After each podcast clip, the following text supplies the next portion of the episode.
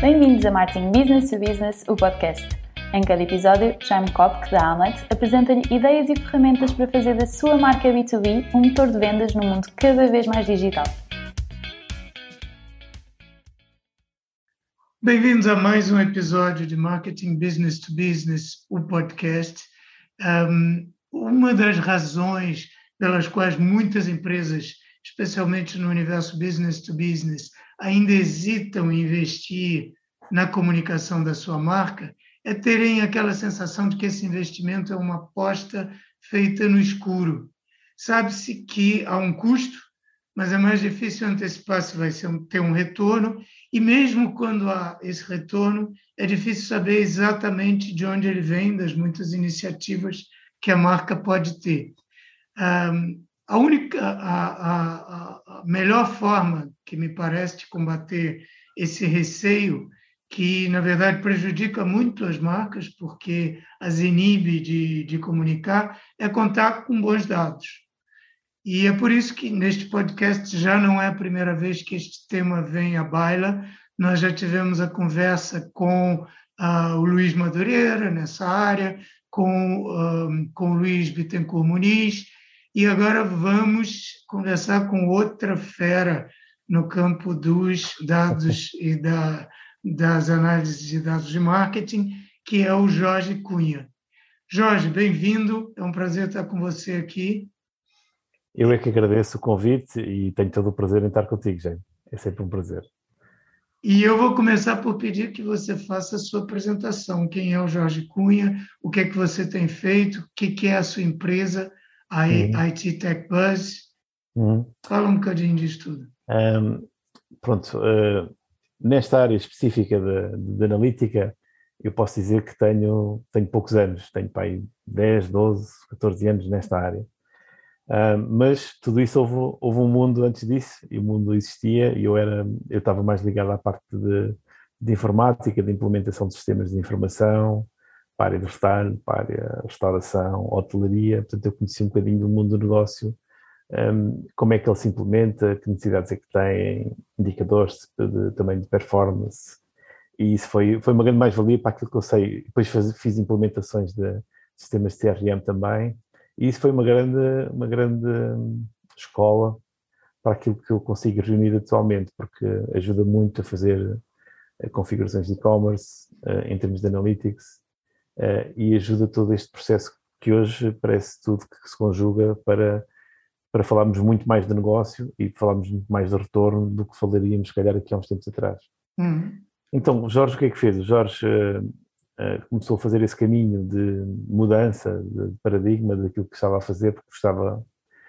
Uh, pus uma página na internet para ir por volta dos anos 2000, 2000 e qualquer coisa, e comecei a ficar muito curioso já na altura, perceber quem é que vinha, quem é que, de onde é que vinha, aquelas questões de, uhum. De, de, curiosidade, não é? E sobretudo curiosidade. E depois, por volta ali de 2008, 2009, comecei a, comecei a seguir o Avinash Kauzik, que explicava esta parte analítica de uma forma, uh, conceitos que eu, aliás, recomendo. Eu já lhe disse ele pessoalmente que ele é, é o culpado por eu estar na, nesta área, porque eu fiquei realmente muito, muito, muito apaixonado pela área e gosto mesmo muito da área porque ele consegue transmitir os conhecimentos, tornar aquilo que é muito complexo e explicá-lo de uma forma muito simples, aparentemente simples, é? E isso só, só quem consegue fazer isso é quem sabe muito sobre aquela matéria. Claro. Então ele é o meu verdadeiro guru.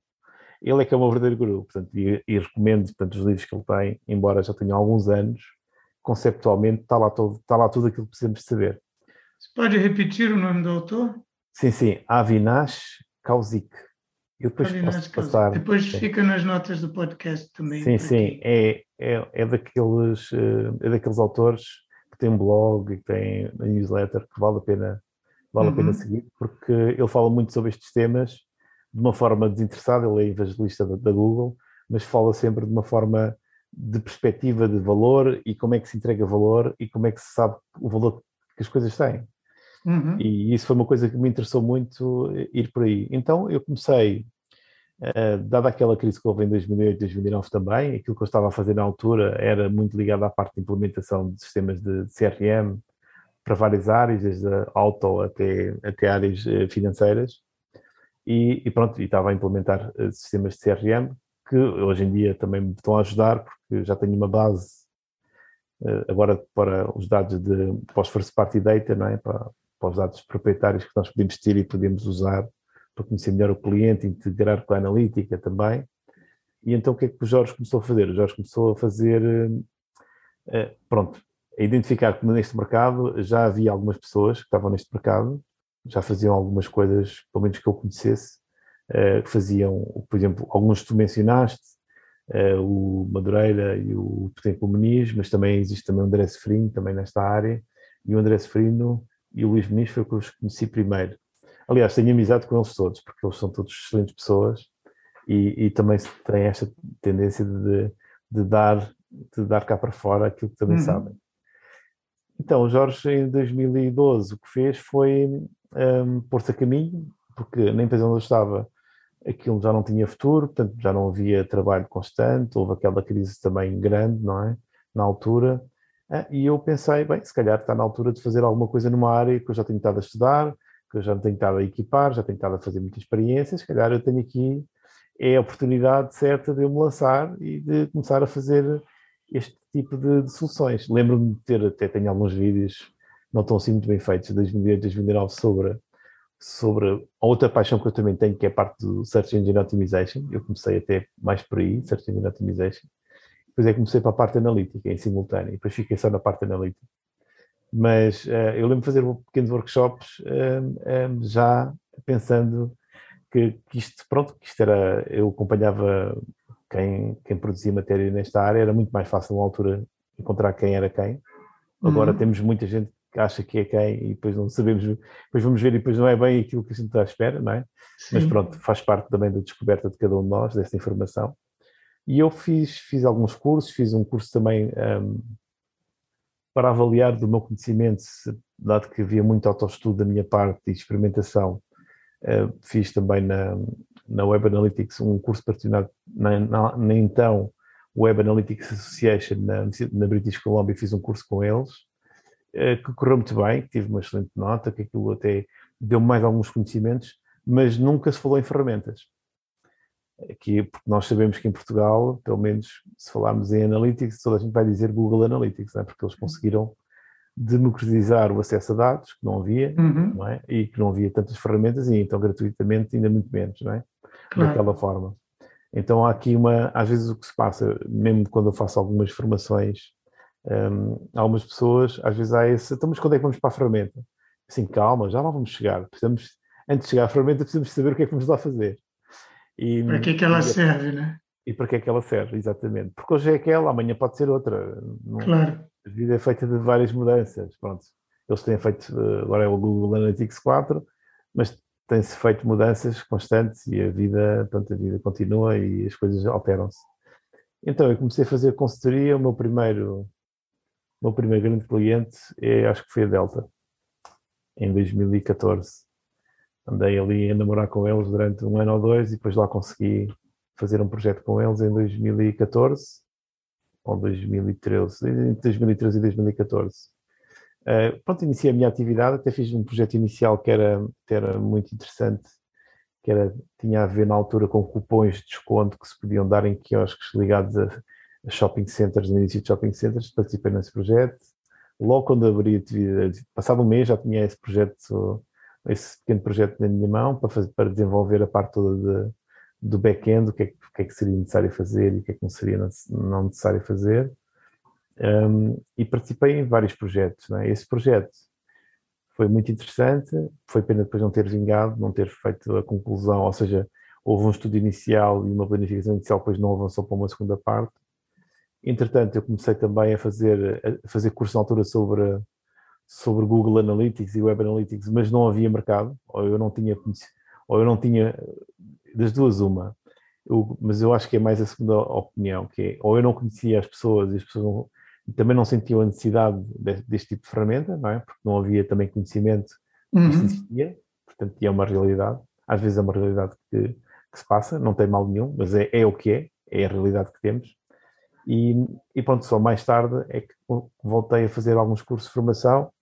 Pronto, hoje dou, dou algumas uh, aulas em algumas pós-graduações por várias universidades, mas entretanto tenho, ultimamente, os últimos anos, tenho trabalhado junto a uma empresa muito grande na área da, na área da, da publicidade e de marketing, uh, como, como consultor externo, a trabalhar para eles, a desenvolver toda uma parte de equipa de analytics, agora mais na parte também de, de, formação e de visualização também da parte de analytics dentro da própria companhia, mas que, ponto, tem vindo a evoluir.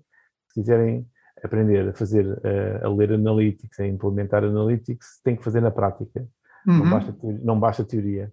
Teoria é boa, mas sem a prática não conseguimos consolidar a teoria. Então, uh, eu disse assim, tem que fazer um site, tem que pôr um site, mas tem que ter um site, tem que ter algum propósito, senão isto não faz sentido estar a fazer isto debaixo de que seja que for. Então inventei o nome de uma empresa. Curiosamente, depois um, o Miguel Lambertini, que eh, neste momento até está mais, virou, virou completamente de, neste momento não, já há uns anos, ele trabalhava na Delta, por acaso, e ele fez um livro, uh, por acaso eu agora não me recordo bem do nome, já foi há algum tempo, mas ele publicou um livro sobre a área de marketing e qual é que era o desenvolvimento do marketing digital em Portugal.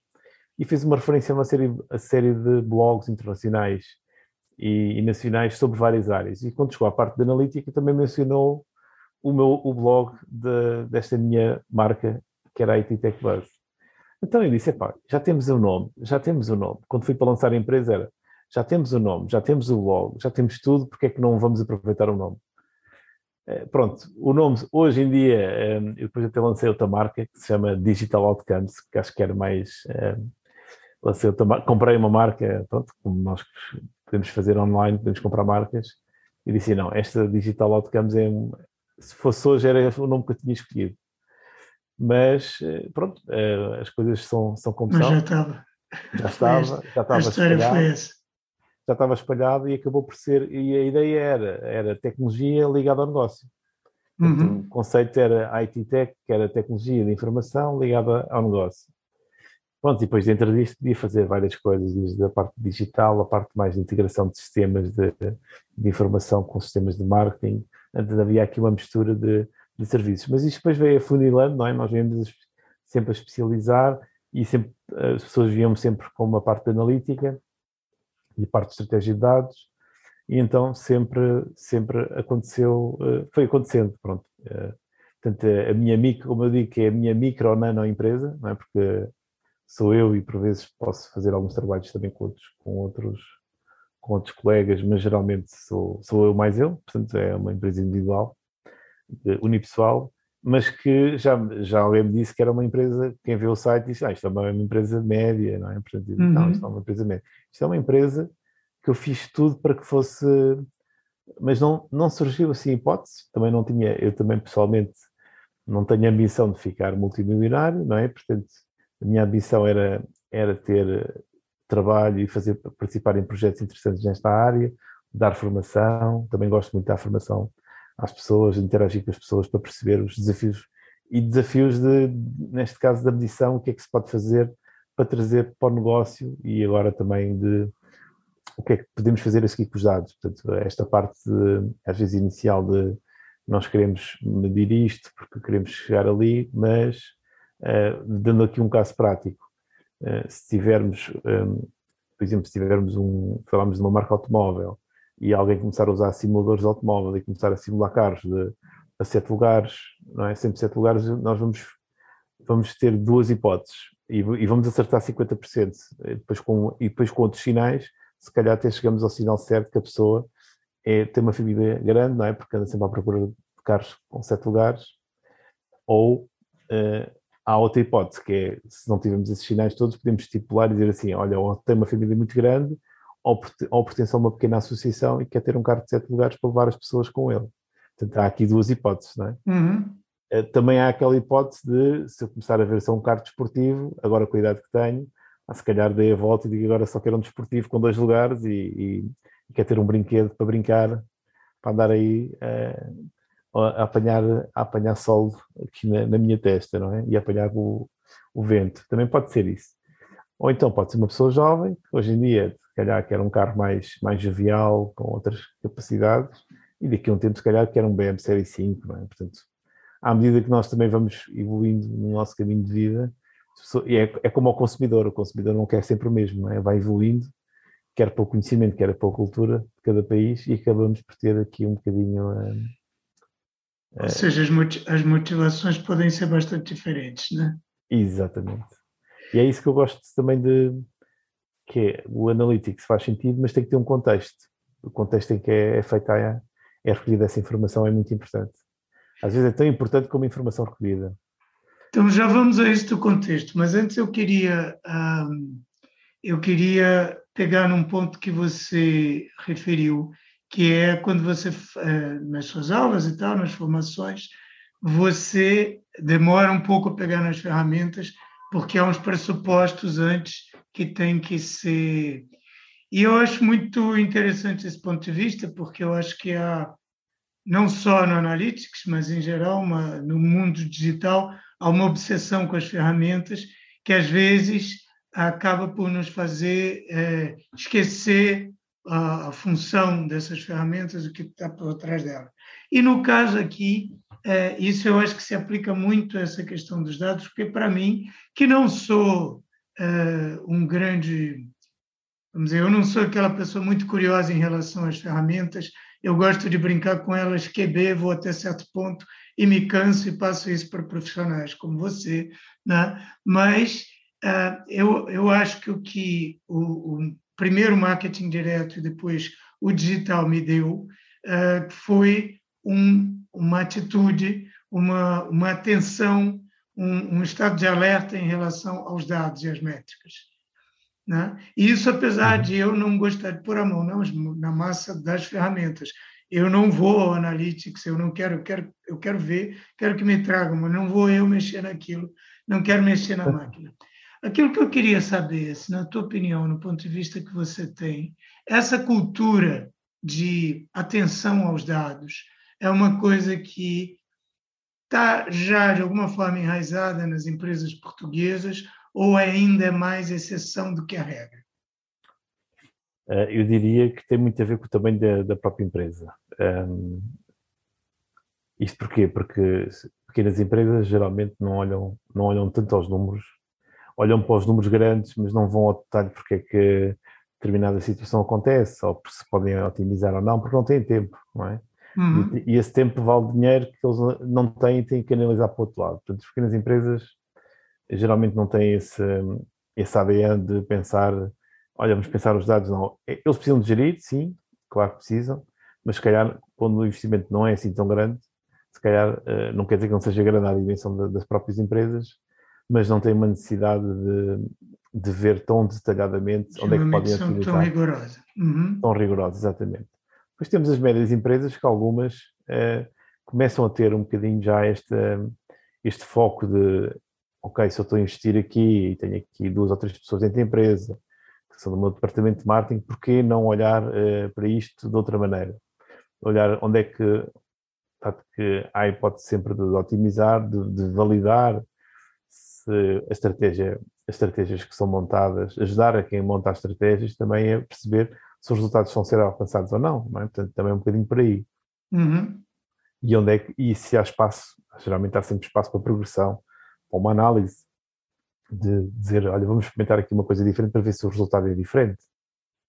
Uhum. Não quer dizer que a estratégia não esteja lá a mesma, está a mesma, só que vamos mudar uma pequena coisa que seja uh, realmente útil para o, uma barreira que, por exemplo, existia e que ninguém via, porque ninguém via na ótica do utilizador, como é que o utilizador estava a olhar para o site, como é que o utilizava. E às vezes estes profissionais da minha área, que têm várias valências, que são várias funções, acabam de ser várias funções, não há propriamente uma função de analytics, há várias, há pessoas mais ligadas à parte mais técnica, outras ligadas mais à parte de negócio, outros mais à parte de, de insights e produção de conhecimento com base nos dados já colecionados. Portanto, existem várias funções dentro desta área. Portanto, e, e nesse aspecto, um, eu penso que as empresas grandes são as que estão mais despertas para isso. Porquê? Porque neste momento, e agora com o Covid também, eh, obrigou-lhes a pensar muito no digital, nos canais digitais. E como é que eles podem otimizar os canais digitais, porque eles não estão sozinhos no, no, na atenção digital também, e então todos esses canais digitais um, tem que correr muito bem, porque se correr bem mal a pessoa pega e vai para o outro lado, não é? Portanto, vai, vai para outro concorrente, eventualmente. A não ser que a proposta de valor, mas isso já é, acho que tem mais credenciais do que eu para falar nisso, de, uh, portanto, existe, pronto, onde existe muito investimento, e existe realmente muito investimento nestas grandes empresas, quer nos processos, quer no, nas, nos investimentos em marketing. E, portanto, havendo investimento em marketing, especial no digital, há uma grande apetência para consumo também de perceber um, os, os toques e os data points que existem em termos de, de, de, pensar a jornada do consumidor por todos os assets digitais que têm, porque no fundo estamos uhum. às vezes a falar de, de uma app, estamos a falar de um blog, estamos a falar de um site, estamos a falar de um microsite, às vezes temos este, este ecossistema todo, mas, mas em virtude, às vezes, da própria maturidade da organização, não existe uma estrutura comum de, de, de metadados que se possam recolher de forma igual em qualquer, em, em, qualquer plataforma para perceber onde é que a pessoa vai e como é que a pessoa tem esta estrutura. O que tem acontecido até agora, daquilo que eu tenho visto, é que as empresas têm um site, fazem uma coisa, depois têm outro site, fazem outra coisa, depois têm uma app, fazem outra coisa. Depois acabam por ter ali uma floresta de, de, de propriedades digitais que não se conseguem conjugar entre elas. Portanto, há ali uma perda de conhecimento eh, do que é que o nosso consumidor faz entre aquelas jornadas, entre aqueles, aqueles processos todos, entre vai um website, entra, depois vai a outro, depois vai à app. Eh, onde é que há aqui a junção? Pronto, e agora há muito essa preocupação começa a haver muito essa preocupação de pensar holisticamente sobre este ecossistema de uma forma global. Que se houver mais um microsite, já não se vai fazer exatamente como se faz ad hoc, não é? Sim. Agora vamos fazer aqui analytics isto também. Não, vamos pensar que existe uma estratégia, os dados estão montados, existem uns metadados, que são projetos geralmente nós costumamos chamar de data layer, são, é, um, é um, no fundo, é como é que os dados são organizados para capturar a informação do consumidor. É claro que o consentimento, o consentimento do utilizador, e o que é que são isto? São em que passo do formulário é que ele está, uh, que tipo de, por exemplo, de, de valor é que ele está, que ele está, por exemplo, está a colocar, se está a selecionar um carro ou se está a selecionar uma moto. Portanto, todo esse tipo de informação a nível do site é recolhida para dentro do Analytics para percebermos as jornadas. Porque quando fizemos uma alteração, Imagina que queremos fazer uma alteração no design e alterar a forma como aquilo é feito. Os metadados que são recolhidos são iguais, o design, uh, o design e eventualmente a operação pode ser diferente, mas os metadados continuam a ser iguais. Portanto, eu tenho possibilidade de comparação. Uhum. E, e, o que existia antes era, eu tenho um site de uma maneira e agora faço outro completamente de outro e agora tenho que fazer tudo outra vez, não é? E havia uma disrupção, não havia Você não uma... tem um parâmetro comum que possa comparar uma coisa com a outra, né? são advogados. Exatamente, hum. pronto. E é isso que muitas organizações estão a fazer neste momento, é fazer este paralelismo, que é olhar para as minhas propriedades digitais como uma só, embora cada uma seja específica para cada, para cada estratégia e para cada ação que está, que está pensada. Sim. Certo. Agora, um, indo então ao ponto que você tocou um bocadinho, que é a questão do contexto. Isto é, é uma pergunta que eu tinha para te fazer também, porque está lá no seu perfil LinkedIn, né? É, você escreve lá como os negócios dependem da confiança de pessoas, o contexto é rei. E eu não entendi muito bem o que você quis dizer com isso. É, é muito, é muito simples. Um, um, pronto, posso dar dois exemplos. São, é muito simples. Exemplos reais, não são, uhum. Eh, por exemplo, se fores a uma loja que vende produtos para, para climatização, não é? Se, se, o nosso inverno cada vez está mais tarde, se eu for comparar as vendas que fiz no site com, com o período homólogo, se calhar há, pode haver desfazamentos muito grandes de vendas e noutras vendas para fazerem frio muito grandes, não é? Portanto, e é esse o contexto. Então é. significa que eu tenho que interpretar os meus dados de uma forma inteligente e não, e não cega porque senão o que é que eu vou ver? Eu vou ver, ah, ali estou a perder dinheiro, estou a ter menos vendas, sim, mas porquê? A questão é porquê, e é esse porquê que nós temos que responder, e é o contexto, geralmente, que ajuda a responder essa, a essa pergunta. Porquê é que eu estou a perder? Porquê é que eu perdi em relação a este ano? Se calhar este ano não está mal, se calhar, o outro ano é que foi um ano excepcional, porque fez muito mais frio, não é? Do que fez este ano, ou o calor, portanto, fala frio, fala calor Outra coisa também importante é perceber, o, uh, por exemplo, existe uma métrica que é páginas por sessão, um, que é uma métrica que muita gente usa para engagement e design. Para estar muito engajado, uh, eu quero ter mais de três páginas por, por sessão, é muito importante para mim, porque eu quero saber se as pessoas estão interessadas no meu conteúdo. Sim. Então, e se formos para uma área de suporte em que nós, o nosso objetivo seja servir o mais rapidamente e não queremos que a pessoa ande lá a navegar de página em página à procura da solução do, do problema que está à procura. Se calhar uhum. eu quero ter menos páginas por sessão para aquela área daquele, claro. daquele site.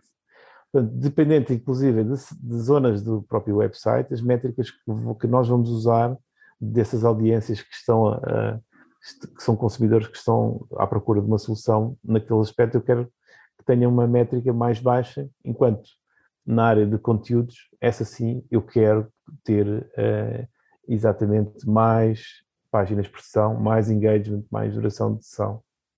Portanto, isto às vezes é, é, é como eu digo, é o contexto. O contexto é muito importante. Certo, e o contexto, por isso que você está dizendo, uh, tem tudo a ver com isto, a definição inicial das métricas em função não só do contexto interno, mas externo, mas do contexto interno, que é esse caso, aquilo que eu quero, tem muito a ver com objetivos, né? que é uma coisa que eu sei que é um tema é, sobre o qual você fala bastante, é, a importância de definir bem os objetivos. E é um tema que me chama muita atenção, porque eu noto que para muitas empresas isto é uma dificuldade. Né? Nós estamos em, em áreas diferentes do, do uhum. espectro do, do marketing, mas eu vejo que muitas vezes, quando um cliente me pede uma ação de comunicação e a gente vai ver, os objetivos não estão bem definidos, não estão muito claros. Né? Um, não se pensou o suficiente nos resultados que se quer atingir. Uh, eu queria que você desenvolvesse isso e que também me dissesse, uh, na sua opinião, como é que esse mal se cura. Um, então, é, não sei se o mal se cura, mas é, ele, tem, ele, ele, é bom de se curar, porque é simples, né? quando estivermos a investir dinheiro, nós vamos querer saber um, onde é que o nosso dinheiro está a ir, não é? Um, se, está a ir, se está a ser bem utilizado se está a ter eficácia pretendida ou não. Portanto, às vezes a dificuldade vem com a falta, a dificuldade vem com a falta de conhecimento também. Ou seja, uh, houve aqui um tempo em que muita gente, por exemplo, criava uma app só porque o vizinho concorrente também tinha uma app, não é? Uhum. Então eles criam também. Isto é uma, uma coisa muito natural, não só em Portugal, mas em todo o mundo. O ser humano é mesmo assim. Não é? Portanto, não há novidade. Claro. Agora, a novidade é, quando isto implica dinheiro, implica investimento e recursos financeiros que não são tão abundantes eh, hoje em dia como se calhar era, eram, eram anteriores, nós temos que pensar estrategicamente o que é que nós queremos que aconteça, como é que eu defino o meu sucesso da minha uhum. ação. Pronto, e depois também aqui às vezes há misturas, que é, um, por exemplo, se eu quero fazer, ter mais engagement, quero que as pessoas me procurem, uh, se calhar eu quero que, que, o número de visitas que vem através de pesquisa orgânica aumente, por exemplo. Pode ser uma ação que eu faço na televisão, até, e posso ter também objetivos definidos a nível do website, porque nós sabemos que muitas vezes as pessoas também fazem pesquisa e fazem e vão também ao site quer de forma direta, quer de forma de através de pesquisa. Portanto, se isso aumentar, é sinal que a marca está a ter mais notoriedade. Pronto. É claro que em digital é mais fácil de fazer. Portanto, eh, fazer campanhas de awareness no digital, eh, nós conseguimos eh, imediatamente prever, não digo imediatamente, mas conseguimos estabelecer um número que pode não ser, que vem com a experiência, porque cada negócio é um negócio. Hoje posso dizer que quero que aumentar mais 30% o número de sessões qualificadas, ou seja, sessões que eu realmente acho que as pessoas vêm com o propósito de conhecer a marca, não daquelas pessoas que vêm por, por vir, sem qualquer uhum. tipo de interesse por trás, mas um, ou aquelas que, que, eu quero que já estão muito.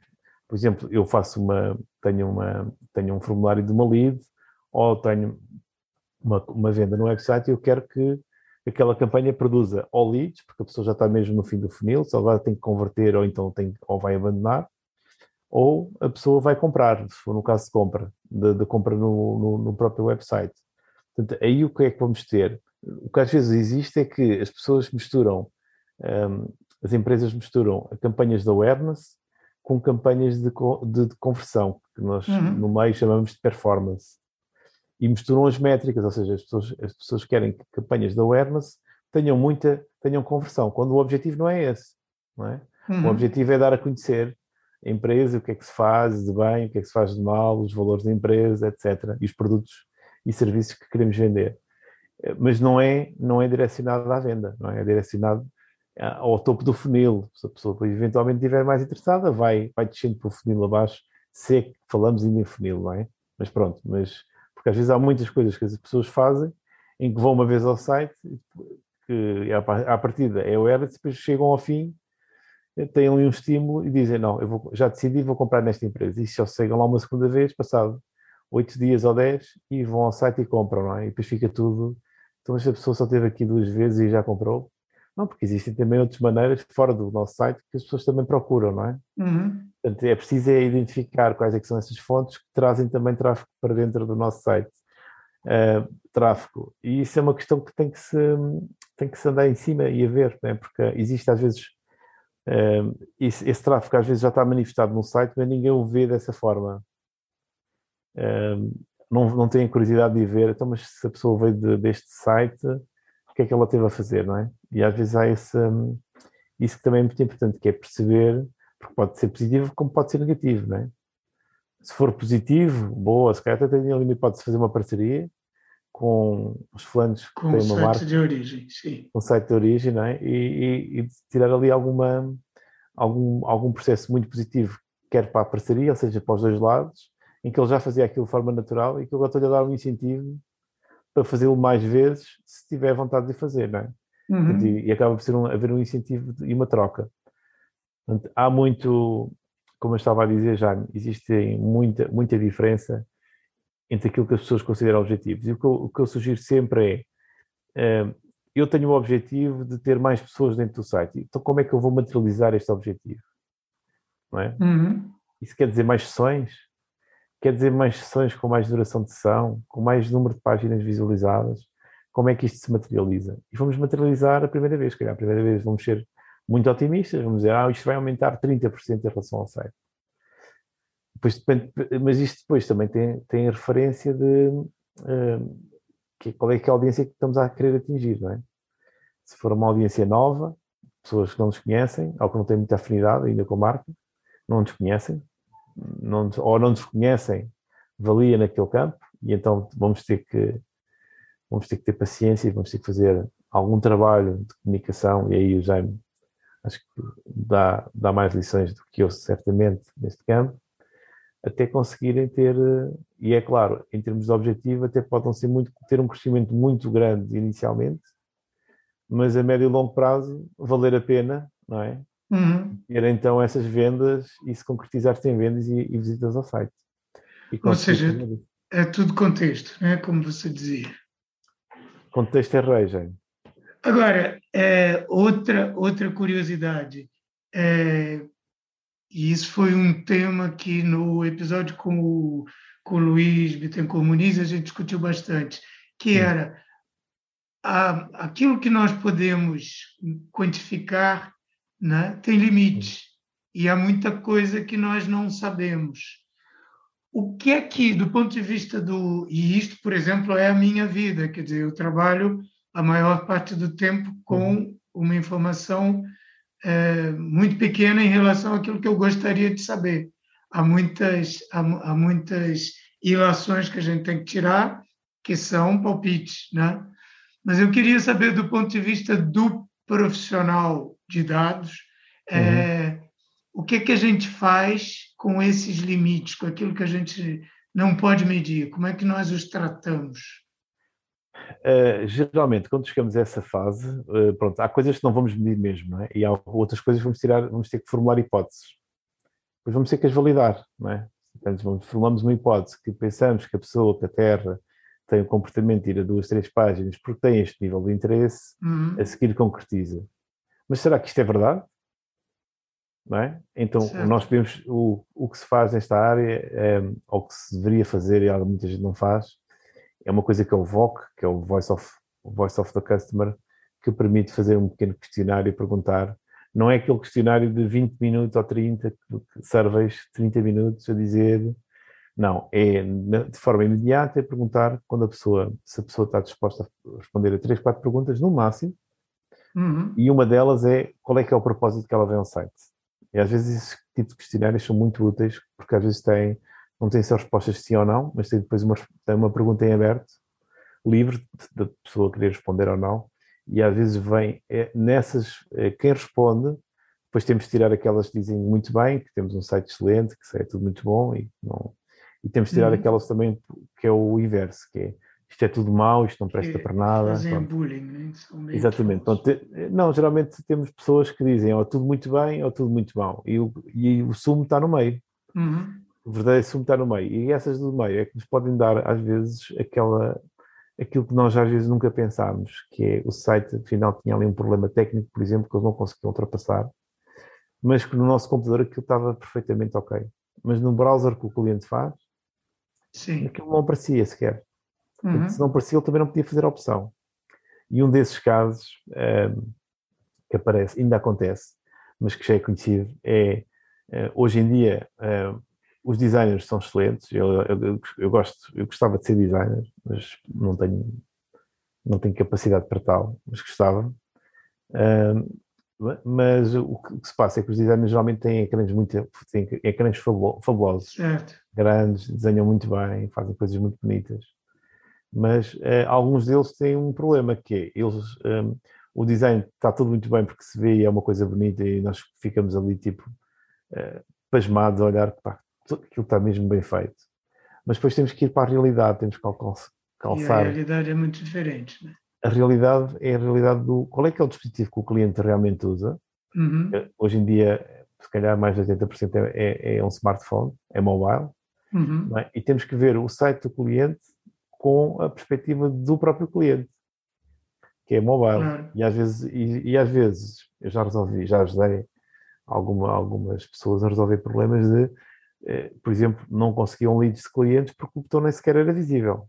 Claro o botão não era visível. Não sendo visível, as pessoas também não fazem, não é? Portanto, uh, são, mais... coisas, são coisas simples, uhum.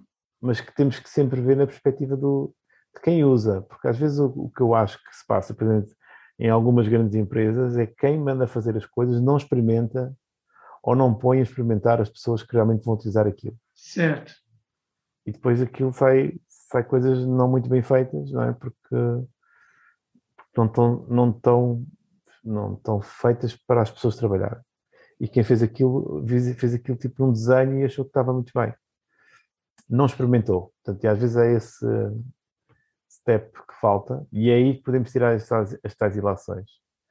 Também Ou seja, existe... a, a, tua resposta é, à pergunta, se eu entendi bem, é a, quando chegamos ao limite daquilo que sabemos, temos que fazer mais perguntas para saber mais. Exatamente. Ok. E isso, já, isso também envolve um estado de maturidade maior. Geralmente é na parte de analytics, quando chegamos à parte de começar a formular hipóteses, uhum. temos, temos o sistema, já, já conseguimos medir tudo o que é possível medir, já sabemos que as coisas estão a ser bem medidas, temos bem os resultados, os resultados estão a cair no sítio certo, estão a ser bem medidos, e agora vamos tentar resolver, uh, porque depois há aquelas coisas que se resolvem muito facilmente, como é esta que eu disse, que é, é só muda, uh, experimentar o ecrã em modo mobile, e rapidamente né? a usabilidade aquilo fica rapidamente resolvido. E depois há outras que não que não se consegue assim. Consegue sim com com teste dizer olha vamos formular aqui uma hipótese um grupo e pensarmos que isto vai acontecer assim. Será que isto é assim ou não é assim? Porque pronto o estudo e a segmentação que se vai fazendo do tráfego eliminando por exemplo outros eh, outras fontes por exemplo um resultado que está altamente um, impactado e que já é nosso cliente, se calhar não tem dúvidas nenhumas, até consegue dar conta das dificuldades que tem no site e ultrapassa-as sozinho. Não é? Mas se calhar outro utilizador já não consegue fazer e desiste uhum. dessa jornada. E é esses que nós temos que perceber, uh, uh, temos que perceber o que se passa e também falar com os outros, não é? dizer, então, mas uh, que sugestão é que nos dá? Para, e é isto que o digital também permite, que às vezes não é tão utilizado, que é falar para o lado de lá e perguntar uh, coisas tão simples como claro. conseguiu fazer a visita que pretendia e a pessoa vai dizer, olha, não consegui. E hoje em dia há um conceito também interessante que é usado também para tentar ultrapassar este tipo de, que é, no fundo, a conversão assistida por um, por um não é por um chatbot, porque eu, eu chatbots eu acho que são bons, mas às vezes o, chega uma, uma parte que eles deviam deixar de atuar e deviam passar por uma pessoa. Uhum. E isso às vezes não é muito bem feito. O chatbot são uma ferramenta ainda nos estágios iniciais de evolução, né? eu acho que é, Sim, ainda há muitos está... problemas com eles. Sim, acho que ainda falta, falta perceber quando realmente já não consegue dar resposta, uhum. que devia passar por uma pessoa, porque as, as perguntas que a pessoa faz já não começam a não ser respondidas. Claro, e acaba tendo o efeito contrário de irritar o utilizador. Exatamente, criar mais barreiras ainda. É? Ok, agora eu queria fazer a pergunta ao contrário, que é, e, e quando uma empresa, uh, ou se há o risco, se você, se você um, identifica o risco de a empresa colecionar uh, informações ou dados que não servem para nada, que são irrelevantes. Uh, sim, isso, isso acontece.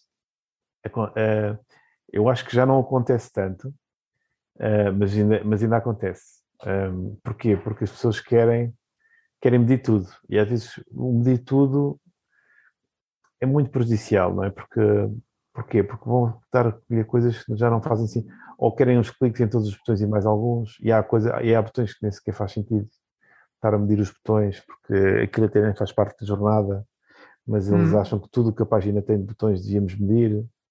Um, ou que a ferramenta, se calhar, não é o Analytics, mas algumas coisas podemos ver pelo Analytics, devíamos ver uma ferramenta de User Experience mais do que de, de Analytics. O Analytics, se bem que vai dar uma ajuda, não é? Uh, mas eu acho que isso acontece. Eu já, eu já tive um caso de alguém me dizer que, tem, que tinha os 20 objetivos do Analytics numa única página. E eu fiquei. Então, e, e, depois, e as outras páginas, o que é que a gente faz? Hum. Já não temos mais objetivos, temos uma limitação de 20 objetivos. Portanto, temos que, temos que organizar muito bem as Ou coisas seja... para que os objetivos sejam, sejam, sejam flexíveis e com uma taxonomia certa para conseguir trabalhar com várias configurações para que não falte, não falte objetivos de configuração. Mas quando uma pessoa diz, diz isto, é, isto indica duas, duas coisas. Uma, a pessoa não está ainda muito familiarizada com Analytics e na altura que fez aquilo, uhum. na altura que fez aquilo, não estava a pensar no, no todo, no todo, de, e não tinha conhecimento suficiente. E isso, isso acontece, não é? Isso hoje em dia acontece. Às vezes as pessoas não têm o, o, o conhecimento mínimo, eu não digo o máximo, porque acho que o máximo, se calhar nem eu tenho o máximo, portanto, a única pessoa que tem o conhecimento máximo de uma ferramenta é o próprio fabricante. E mesmo tudo. assim. E mesmo assim, às vezes também há coisas que também não, não conhece, que há outras pessoas que fazem de forma diferente. Uh, pronto, e eu acho que às vezes convém ter um bocadinho de, de perceber que, olha, se calhar temos aqui 32 mil eventos, quando a pessoa tira o valor, põe o valor, tira o valor, põe o valor, por exemplo, será que vale a pena num simulador de carro, cada vez que a pessoa clica em, em três portas para cinco portas, eu medir isso? Todos esses eventos? Se uhum. calhar não. Se calhar só vale a pena se a pessoa depois, quando carrega no próximo passo, eu uh, trazer para dentro do analítico o, qual é que foi o último estado em que ele fez, que se foi cinco portas, foi três, não é? Uhum. Agora, se eu estiver constantemente a mudar uh, a cor, a cor do carro, as jantes, um, constantemente, porque está, está no fundo a ver qual é a melhor forma que o carro fica, não é? E eu acho que só deve ficar com o último estado, que é o, qual é que foi a definição que ele realmente ficou. Não preciso que fique tudo, toda essa informação. Certo. Porque eu nem Mas... vou usá-la. Porque eu nem vou usá-la. Na realidade, claro. eu nem vou usá-la. Estou a gastar recursos e tempo. Ou seja, mesmo na definição dessas métricas e dos dados que eu vou recolher, eu tenho que definir o objetivo de recolher essas métricas, né? Para que é que eu quero, o que é que eu vou fazer com elas. Exatamente. Que é, que é um... É fulcral, não é? É um outro ponto bastante importante. Agora, um, Jorge, nesta conversa até aqui, a gente falou bastante de, de exemplos uh, que são, no fundo, B2, B2C, uh, porque eu acho que é são muito mais as tais eh, grandes marcas com quem você trabalha e que recorrem mais ao digital dessa maneira, eh, é muito mais provável essa utilização intensiva dos dados é, uhum. nesse tipo de empresas. E, no entanto, o meu interesse aqui deste podcast, principalmente são as empresas B2B, uhum. onde, ao contrário do que você diz, eu constato que mesmo em empresas com uma razoável dimensão, uh, o uso dos dados e esse, uh, essa atitude analítica dos dados ainda é muito incipiente, ainda não acontece muito. Então, a pergunta que eu queria fazer para você é se você, é, assumindo que você ia ter com uma empresa dessas, que está resistente a implementar uh, essa lógica de recolher dados, observar, monitorizar, uhum. controlar, interpretar, que tudo isso dá muito trabalho e tem um custo. E claro. pensando que os recursos para isso são limitados, por onde é que eu começo para não me desencorajar, para sentir que isto realmente serve a alguma coisa? Quais são os primeiros passos? Eu diria, para quem está pouco sensível ainda a esta área, eu diria que o essencial é ter uma ação de formação.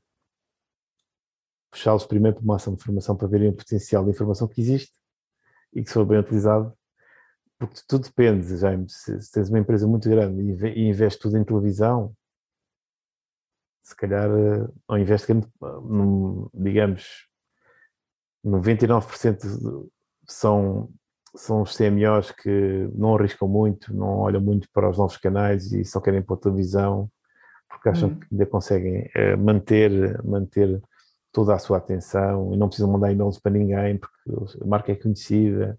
Pronto, se tivermos esse tipo de resistência será muito difícil.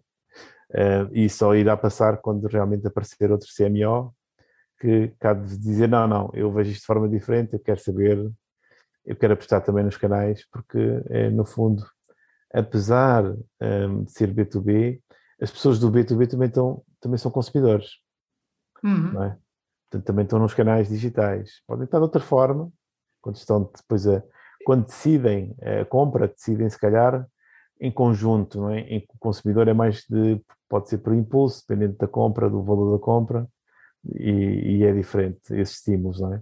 Mas eu diria para, para fazer aquele primeiro passo de olha, aquela empresa faz aquilo, eu deveria ir ali pedir uma consulta para um determinado preço ou para um determinado serviço, não é? Hum. E aí o site, pronto, o site acaba por ser a primeira montra hoje em dia, não é? Eu diria esse... que até no B2B a situação mais típica não é, é a empresa investir mais em televisão, por exemplo, porque normalmente não faz sentido em termos de custo por contato, certo. né? Claro. Mas está é, tá, tá no digital, mas está no digital com uma presença muito pouco monitorizada, muito pouco controlada. Eu diria que é o caso mais típico do tipo de empresas que eu estou a falar. Né? Porque há aquelas que medem, que têm um trabalho mais sofisticado, uhum. obviamente que existe, mas é, eu diria eu não é ainda a maioria. Jaime, eu diria, eu diria que eu, é assim, as pessoas só compram aquilo que conhecem. Uhum. Claro, Portanto, então começar é, por aí. Sim, a formação acaba por ser um meio de conhecimento que as pessoas não se veem obrigadas a comprar, a comprar nada, aprendem alguma coisa e dizem, se calhar fazia-me falta ter aqui um princípio de, de ter se calhar uma analítica e de medir isto de outra maneira para ver como é que é a minha evolução, se eu estou a evoluir de forma positiva ou negativa, ou se há aqui alguma, algum dinheiro em cima da mesa que eu estou a deixar, não é? Porque não estou, não estou a utilizar os canais como deveria, não é? Certo. Pronto, e eu acho que isso só através da formação, só através do ensino, porque não há, não há outra forma. Um, porque ninguém compra aquilo que não conhece. Claro. Nós não compramos, eu, eu, próprio, se não conhecer uma coisa, primeiro vou tentar conhecer o que é que é aquilo, não é? Claro. Qualquer um de nós.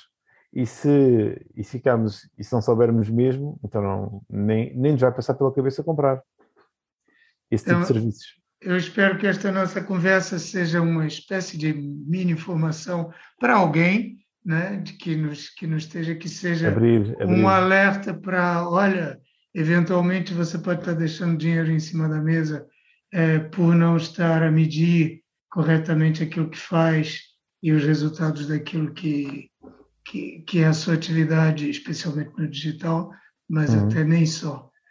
Né? Jorge, estamos chegando aqui ao fim do. Já, já estamos com bastante tempo de conversa e tem sido uma conversa bastante interessante. Eu queria, não queria terminar antes de fazer a pergunta clássica aqui do podcast. Se você tivesse que indicar um, um livro, um documentário, um podcast, um filme, qualquer tipo de conteúdo, você acha que a nossa audiência não deveria deixar de conhecer, o que que você indicava? Olha, eu indicava aquele, aquela pessoa que eu indiquei ao, ao início, que é o Avinash Kauzik, uhum. é, que tem, tem blog, tem, ele tem perfil no LinkedIn partilha muito conhecimento, é muito interessante, ele fala de temas, alguns são muito avançados, mas o blog dele, é nesta área de Analytics, tem muita, muita matéria, muita matéria uhum. de fácil consumo. Certo. Muito fácil de, de ler, muito fácil de seguir. Depois, ultimamente, já tem uns temas mais densos, é? já fala de incrementalidade, de, no marketing, como é que se consegue medir a incrementalidade, que já é um tema que agora começou a aparecer, que é se eu não fizer anúncios, se eu não fizer nada, será que eu vendo à mesma? Uhum. E se eu puser, puser então os meus anúncios a funcionar, qual é que é incremento, o incremento que eu ganho nas minhas vendas? Certo. É um tema que se começa a falar hoje em dia, por exemplo, ele também fala muito sobre esse tema atualmente, é do mais avançado que existe atualmente, mas que põe em causa algumas coisas que nós pensávamos que estavam, uh, estavam ainda reservadas para outras coisas. Fala também em atribuição, atribuição de, só para quem tem investimentos em marketing, saber uh, atribuir ao canal certo, ou aos canais certo, através dos modelos de atribuição, que também é, uma, é um tema também muito, muito presente uhum. hoje em dia. Mas eu começava pelos básicos. Portanto, ele tem um blog muito bom, começar a ler ele tem um livro também muito bom que até agora se calhar até se consegue, que é o Web Analytics, uh, Web Analytics 2.0, portanto que é um livro também de fácil consumo. Uh, tem outro que é o Web Analytics An Hour a Day, também todos os dois em inglês, mas de fácil consumo. E, e depois tem, temos aí um, temos um livro do, cá em Portugal do Luís Betancourt Muniz, que ele deve ter, não sei se ele referiu ou não, e outro do André Zeferino, eu não sei se os dois ainda têm edições à venda agora neste momento, mas que são livros que não, não são dedicados às ferramentas, são mais conceptuais. Ou seja, uhum. o, o, o, do Luís, neste caso, fala muito de métricas, o do São as, as 50 métricas de marketing. Exatamente. E, sim, sim, sim, é. são. É com o Pedro Celeste. Uhum. No, e no caso do Zeferino, ele tá, é mais dedicado mais à parte conceptual de medir, porque é que devemos de medir, e, tem, e tem também um pensamento estratégico também muito bom esse livro. Também são, são dois meus amigos, portanto, mas acho que são altamente recomendáveis, portanto, eu, eu aconselho, portanto, em português, é, eles também outro livro, que é o Marketing Digital para E-Commerce, que eu também participo com um pequeno capítulo que fala muito sobre, o meu pequeno capítulo sobre Web Analytics é muito é muito dedicado à parte de o que medir, o que é que devemos medir, objetivos principais de um site e não estar, uh, nem sequer fala em ferramentas. Portanto, é uma coisa muito conceptual, porque às vezes é assim, nós sabendo os conceitos, como eu já tinha dito e já, já tínhamos conversado, nós sabendo os conceitos, nós depois conseguimos procurar do que as ferramentas que façam isso, ou que nos deem, ou que nos deixem fazer esse tipo claro. de análise. Agora, eh, se não sabemos o que queremos fazer, depois não, não chegamos à ferramenta e não conseguimos vamos à procura de tudo e de nada, não é? E... Ou ficamos limitados pela ferramenta, não é? Que Sim, exatamente. A ferramenta pode não dar aquilo que nós precisamos. Pode não dar aquilo, exatamente. Sim. Portanto, eu sou muito, muito a favor de primeiro procurar aquilo que se quer e depois procurar a ferramenta que corresponde àquilo que nós queremos. Que é o e, não, e, não, e não ao contrário. Certo. Jorge, e quem quiser saber mais sobre você, uh, onde é que vai procurar? É, é mais fácil no LinkedIn. No LinkedIn eu vou pretendo algumas coisas bastante interessantes, diria eu. Portanto, sou, portanto, estou em causa própria a dizer que, sou, partilho coisas muito boas, mas, mas depende. É eu, muito eu, sobre a área... Eu endosso. é muito sobre a área de analytics, também tem a ver agora com a parte também de privacidade, que é um tema, é, privacidade e analytics também, que é um tema também muito, está muito em voga hoje em dia, não é? Porque uhum. eu vejo Houve uns casos agora na Áustria, só para dar esse contexto, e na França, que diziam que era o Google Analytics que ilegal, mas não é o Google Analytics, é qualquer ferramenta que nós tenhamos, software, que esteja nos Estados, nos Estados Unidos, como o escudo entre, entre a Europa e os Estados Unidos não existe, é, acabou de perder efeito, o que se faz agora é fazer tudo via cloud e situar tudo dentro dos servidores europeus para que não haja esse problema. Portanto, que é aquilo que, os americanos têm, que os chineses também têm, que é basicamente um, o problema deles querem saber, de poder entrar nas empresas e, de, e pedir informação, não é? Uhum. Portanto, os americanos já fazem isso há muitos, há muitos mais anos do que os chineses, é? os chineses começaram agora também a fazer, e qualquer superpotência quer saber tudo sobre toda a gente, não é? Portanto, não é nada de novo, não é? Embora para muita gente fica tudo muito chocado, os chineses fazem isso, mas os americanos fazem isso há muitos mais anos, não é? Hum. Mas, não é? Pronto, uh, tem a ver mesmo com a nível de, de superpotências. Portanto, é um bocadinho, é, é um bocadinho por aí, é um bocadinho essa matéria que eu tenho estado a, a ver, de afinal, se calhar não precisamos de recolher tanto e tanto, vamos, vamos, estamos num mundo em que não vamos recolher toda a informação, mas vamos recolher a informação que precisamos para podermos gerir uh, os negócios. Muita delas já vai ser probabilística também, que é o que se passa atualmente, e não, e não se, portanto, vai ser muito à base de inteligência artificial que vamos ter agora estas medições de pessoas que não dão só consentimento para entrar no site, e, mas apesar de tudo consegue saber se houve intenção no meio de um grupo de 100, não medindo a pessoa, mas medindo só a ação, se a pessoa comprou, então vamos ver eh, num conjunto de 100 pessoas que entraram aqui, se calhar 100 pessoas ou 100 sessões, mesmo não identificando as pessoas, um, sabendo que elas tiveram uma conversão ou não, um, não a pessoa, mas se houve a conversão, por, por assim dizer, e depois fazer um modelo, que é isso que a Google também já está a fazer, que é fazer um modelo de previsão para, para tentar prever essas conversões que não são traqueadas, digamos, mas que existem na prática. Portanto, existe daí quando eu falei em First Party Data e, e CRM, isto tudo estar muito articulado com, com Analytics também. A necessidade de estar articulado uma coisa com a outra. Certo, então isto tudo são coisas que te interessam, que a gente pode é, encontrar as tuas reflexões sobre isso via principalmente o LinkedIn Sim. e, e principalmente como... o LinkedIn. Eu tenho conta no Twitter, se procurarem Twitter barra Jorge Cunha também, eh, também encontram LinkedIn barra in barra Jorge Cunha, também encontram logo. Uh, e vê logo esta cara, não é? Esta cara, que seja, mas conseguem encontrar-me facilmente. Analytics e Jorge Cunha devem me encontrar logo, uh, penso logo à primeira, no primeiro resultado. Muito bem. E quem quiser mais, saber mais sobre comunicação de marketing business to business, pode visitar hamlet.pt. Quando chegar lá, pode e deve subscrever a newsletter a Universidade B2B.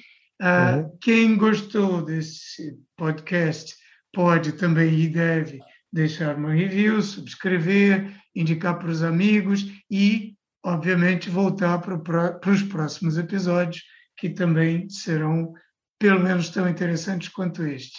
Jorge, muito obrigado pela tua participação eu é que agradeço uh, o, o, cuidado, a atenção e o convite, porque acho que gostei muito de participar. As perguntas são muito pertinentes e muito, e muito adequadas. E já vou dar aqui uma palavra de, de conforto aos ouvintes que uh, subscrevam não só o podcast, este podcast, como também a newsletter do Jaime, porque, e ver os outros episódios, que eles são todos, são todos muito bons episódios. Obrigado, Jorge. Obrigado. E até a próxima. Ok, obrigado eu.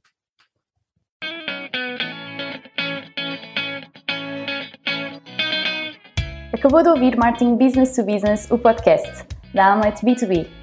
Se gostou, não se esqueça de fazer like, partilhar, deixar o seu comentário e subscrever no seu canal preferido. Para ver as notas desta conversa, vá a amlet.pt blog. E em breve voltaremos com mais um episódio de Marketing Business to Business, o podcast.